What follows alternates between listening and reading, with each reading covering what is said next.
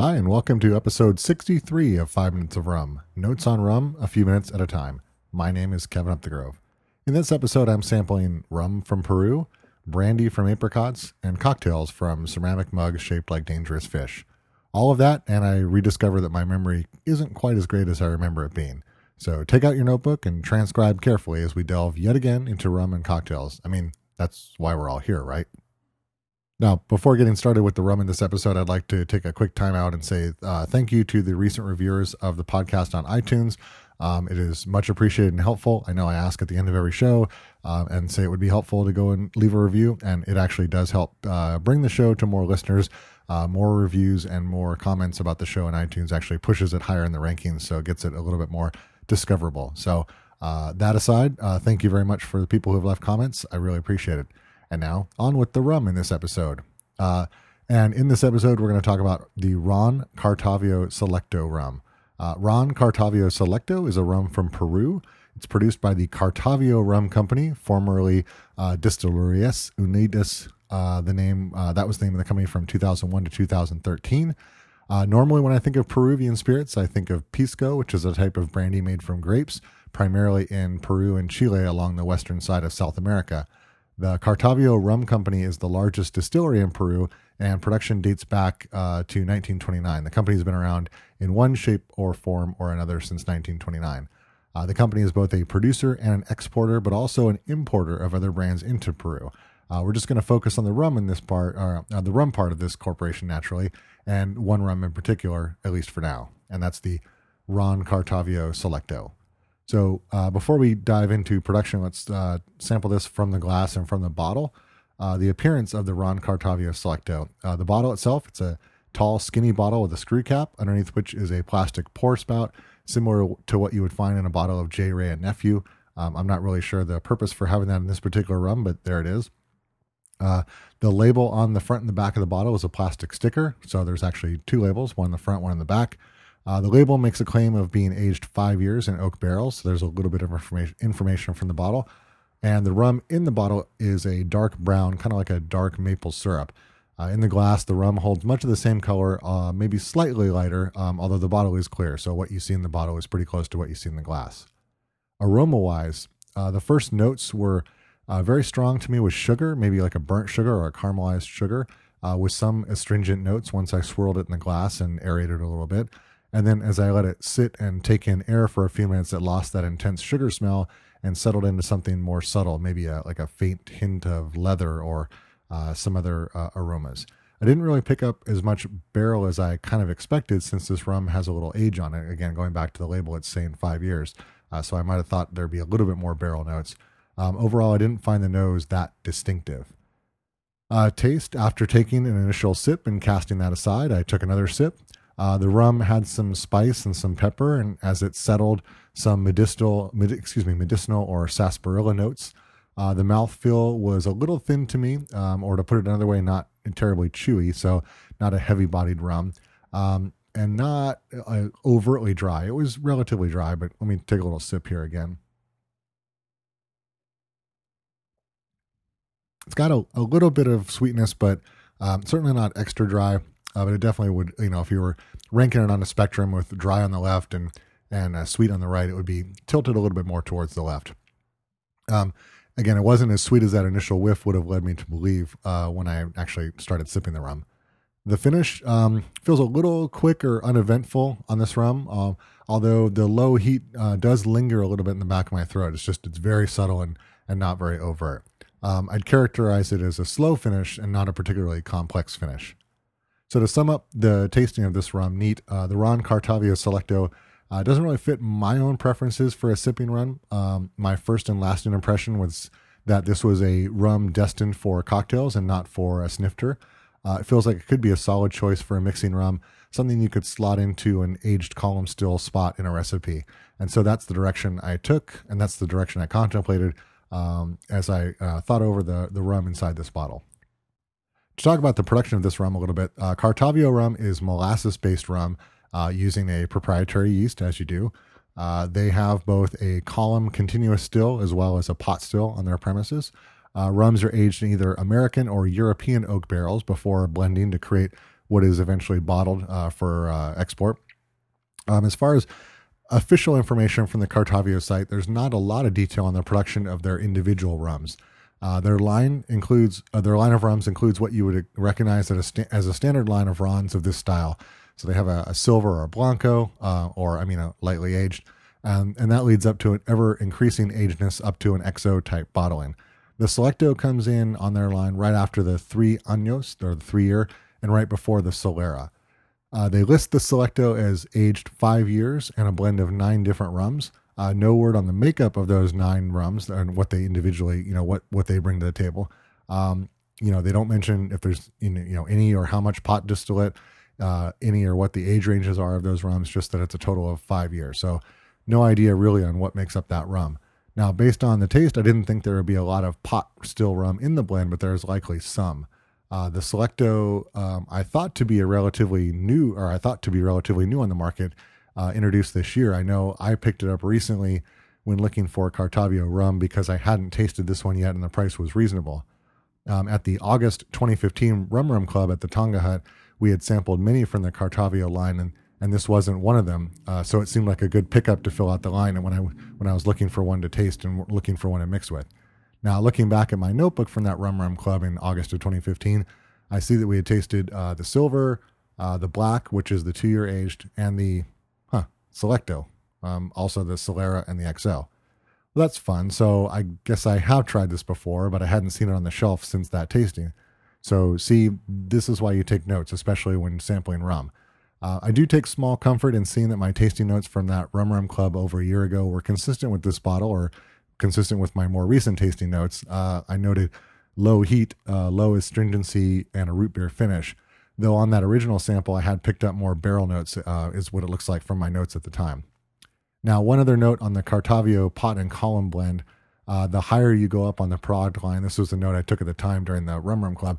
The higher you go up on the product line, the higher the ratio of pot still product is in the mix. So, uh, higher up on the line, higher percentage of pot still in the blend.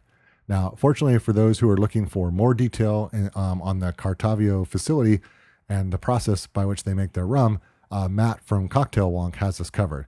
There's a link to his article on Cartavio in the show notes. Um, Matt notes some details on the stills at Cartavio, outlining the specs on the vacuum column stills that they use, as well as specifying that the pot still they have on site is a 1,000 gallon John Dore pot still from 1953 that produces distillate at 82% alcohol by volume. So go follow that link and read more if you want to get into the technical details of the Cartavio distillery.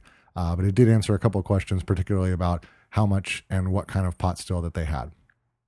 Uh, where to find Ron Cartavio rums? Uh, Ron Cartavio rums can be found what I would qualify as better stocked spirit stores. Uh, they're not widely distributed in my area, which is Southern California as of now, but they're not that hard to find. If I go into uh, something a little bit more like a specialty retailer, uh, like a Hi-Time, Mission Wine and Spirits, something like that, I'll find it. Although I won't find it at the grocery store or at Bevmo. So if you have something analogous in your area, that might be the way to go. Otherwise, it's available on the Hi-Time site for online ordering and probably some other online retailers as well. Uh, Drink Up NY probably has it, although I didn't fact check that. So uh, go and check it out if if that's one of your preferred delivery systems. Uh, the, the Selecto comes in around $23 for the 750 milliliter 80 proof bottle. Uh, so not a bad bargain in terms of like a slightly elevated mixing rum. Uh, again, I personally didn't find it to be a sipping rum, but if you enjoyed it as a sipping rum, it's quite a bargain at that price because you're getting something that's pretty versatile and, and can do uh, a couple different things in your bar. Now, one of the ingredients in today's recipe is apricot brandy, something I mentioned in passing in episode 18 when reviewing the recipe I created at Tiki Oasis 12, uh, known both as the Man with the Golden Rum as well as the Golden Gun in Martin Cate's new Smuggler's Cove book. So, what is apricot brandy? Uh, it's brandy from apricots, and we're done. Of course, there's a bit more to the story. Uh, brandy is a spirit made from distilled grape wine. Uh, comes from the, uh, I think, believe it's the Danish term for burnt wine, brandy wine. Um, anyways, so when the base is another type of fruit wine, you arrive at different types of flavored brandy. So you can have cherry, apple, pear, and others. Apricot brandy is one such variant that pops up in tiki cocktails and older pre prohibition cocktails from time to time. Of course, navigating apricot brandy at the store isn't terribly simple because most of what is commercially available is more akin to a liqueur than straight brandy. So there's not necessarily anything wrong with that other than needing to pay attention to ABV and sweetness in your recipe. But in most cases, that confusion is taken into account and it's expected that apricot brandy is equal to apricot liqueur in a recipe. So now we're back on equal ground, I guess. The most reliable apricot quote unquote brandies that I use in my own home bar are the Marie Brizard Apry um, and Marie Brizard A P R Y Apry and the Luxardo Apricot. Both are uh, considered liqueurs. The Marie Brizard company bottles all kinds of liqueurs, and their Apry comes in at a little over 20% ABV here in the States. Uh, it's a nice cordial to sip and tends to be a bit sweeter than the Luxardo. The Luxardo comes in at 30% alcohol by volume and is a little drier, so when used in cocktails, they will be slightly different. Um, if necessary, you can dash in like a quarter ounce of simple syrup uh, if you want to put them on more equal footing once you're mixing with them. Now, those are the two that I normally have in my home bar. Um, I've had others in the past that I wouldn't necessarily recommend. There's some you know, like Bols markets and apricot brandy. I'd steer clear of that if you if you can, uh, just because it tends to be very sweet um, and probably not exactly what you're looking for when you're creating a cocktail. Uh, currently, I'm in the Luxardo camp, meaning that's the one I have in my bar currently. Although it could switch as soon as this bottle is empty. So let's sip this one neat and see uh, see how it goes, see how it tastes. So I poured a little bit into my glass. Um, it doesn't look dissimilar from other brown spirits or rum. It's a sort of a dark amber color. Uh, in terms of aroma, uh, there's a combination of definitely some uh, apricot fruit and a little bit of booze in there. So, like some of them, when you smell them, you'll just smell like apricot and sweet. This one has a little bit more uh, backbone to it, I guess. Uh, give it a sip. Mm. Now, on the sip, you do get the sweetness, and then you get a little bit of the apricot, and then you get the the spirit behind that. So it definitely has all those elements combining. It tastes a little bit, well, probably quite a bit more sweet than it would have uh, than you would have expected from the smell.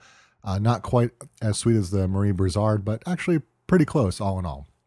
Um, it's probably not something that I would uh, on on the regular uh, sip neat, but it uh, it works well in cocktails, and I almost always have a bottle of this in the home bar, if not for the recipe in today's episode, the fugu for two, but maybe also for a couple other recipes like the aforementioned uh, man with the golden rum.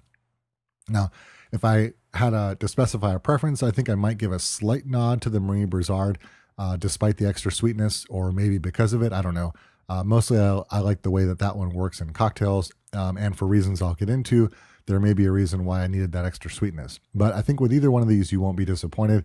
Uh, there's another one that I lost the link for. don't have it off the top of my head.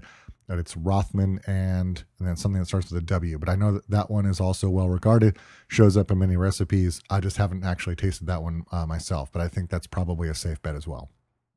The recipe in this episode is called the Fugu for Two. Um, I was first introduced to this cocktail on my first visit to Forbidden Island where it was served in the titular fugu mug produced by Munktiki. Uh, now, perhaps I shouldn't assume universal knowledge of the word fugu. So, as a sidebar, fugu is the Japanese word for a pufferfish. Most species of pufferfish are toxic, but that hasn't really stopped people from trying to eat the non toxic parts. Uh, now, anyways, lamps um, are often made from deceased pufferfish or fugu, and that's a common tiki bar element along with other fish float lamps um, and other nautical items. Now, from there, fugu started to be reproduced in ceramic form as mugs. Uh, you can see pictures in the show notes uh, of some fugu from our uh, tiki collect, or excuse me, our mug collection at home. Now, anyways, getting back to it, I first had this cocktail at Forbidden Island in 2007. Uh, the fugu for two is a Martin Cate recipe. It was developed while he was still part of Forbidden Island before departing to found Smuggler's Cove and all of his other recent endeavors subsequent to that.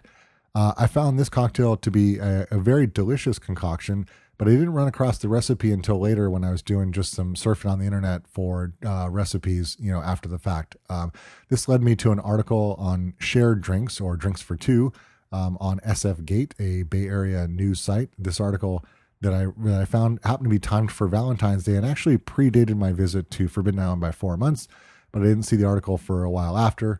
Uh, the beauty of the internet is stuff stays up there for a long time, and it doesn't have to be, you know, it doesn't have to just be arrived at in the moment. You can go and look at it later. Now, in any case, I was happy to see the recipe. Um, I copied it down.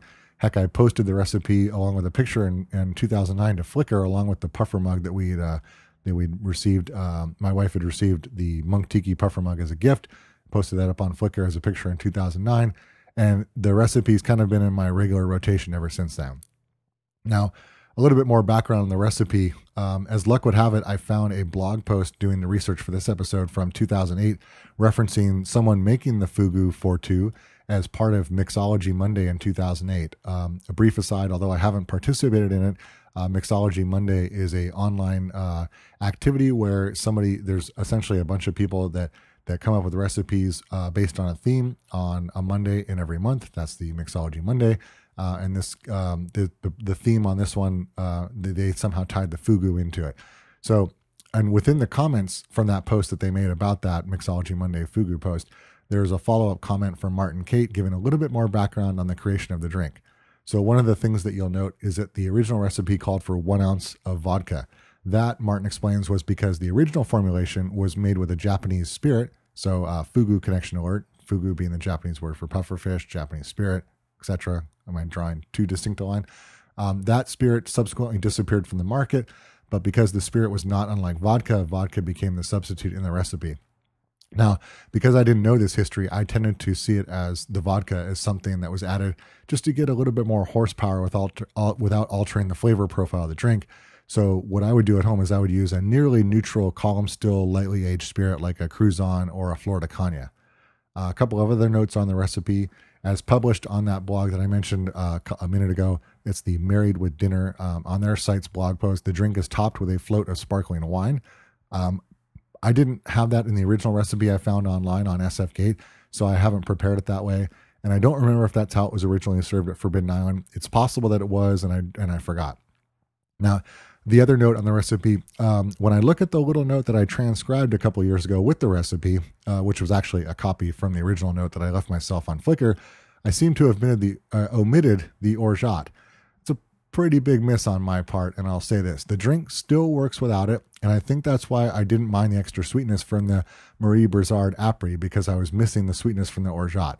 Uh, so I'm keeping both versions of the recipe in my repertoire because I don't think um, either one of them are bad, and I like both of them. Uh, but I think they're, you know, it is pretty distinct uh, when you leave out an ounce of orgeat from a recipe. Now, the recipe itself I'll give you my current version. This is the original as published at SF Gate, and that's the original. I'm sorry, the original as published at SF Gate will be at the bottom of the show notes for this episode. But this is the one that I'm making, um, and this is the now corrected version with the orgeat. That is one and a half ounces of fresh lemon juice, two ounces of unsweetened pineapple juice, one ounce of passion fruit syrup, and thank you to uh, friends and friends of the show, Jen and Aaron, for supplying lots of homegrown passion fruit syrup for syrups recently. I've gone through a lot of passion fruit, and the home stuff, the homegrown stuff, really makes a difference in making syrup. So thank you very much. Uh, one ounce of orgeat, one ounce of apricot brandy slash liqueur. In this case, the Luxardo apricot. One ounce of column still lightly aged rum. In this case, Flor de Caña four and three ounces of a blended aged rum, in this case, the Ron Cartavio Selecto. Blend that with two cups of crushed ice for 15 to 20 seconds. Uh, pour unstrained into a fugu mug or other large vessel, and then add two large straws and share. When it comes to, to taste for the fugu, um, it has a number of distinct flavors, uh, passion fruit and apricot chief among them, with lemon not too far behind. I think in the original formulation, where amber, quote unquote, amber rum is called for, as well as vodka, the tendency was for the rum to really play the part of backbone while the other flavors took the lead. Uh, before uh, buying the Ron Cartavio Selecto, I often made this uh, with Plantation 5 or Mount Gay Eclipse to give it a small boost in rum flavor. Uh, the Cartavio Selecto ups the flavor just a little bit more, but still relatively subtle. This is definitely a fruit forward cocktail with the rum coming in at the end of the sip that just takes a little bit of the edge off the sweetness. Um, I think of the fugu as a, a crowd pleaser that hides a decent amount of rum, but it's not as bracing as something like a zombie or a navy grog. Uh, it's also an easy recipe to cut in half, so don't feel like you need to finish it yourself. Or you know what? If it's been a day and you're at home getting ready to slide in, into an Aloha shirt, maybe drop the needle onto Bahia by Arthur Lyman as you lower the lights in your home bar, then you know what? By all means, make the full version just for you. Treat yourself. That's it. That's this show. Thank you for listening. Show links are up on the 5 Minutes of Rum website. That's number 5 minutesofrum.com. The show is also on iTunes as Five Minutes of Rum. On iTunes, you can subscribe, you can rate the show, and you can even leave a review. The show is also on Twitter and Instagram as at Five Minutes of Rum. That's the at symbol. number 5 minutes of rum. Please send in comments, corrections, feedback, or requests via the 5 minutes of rum website or on Twitter or on Instagram. And now, go get some rum.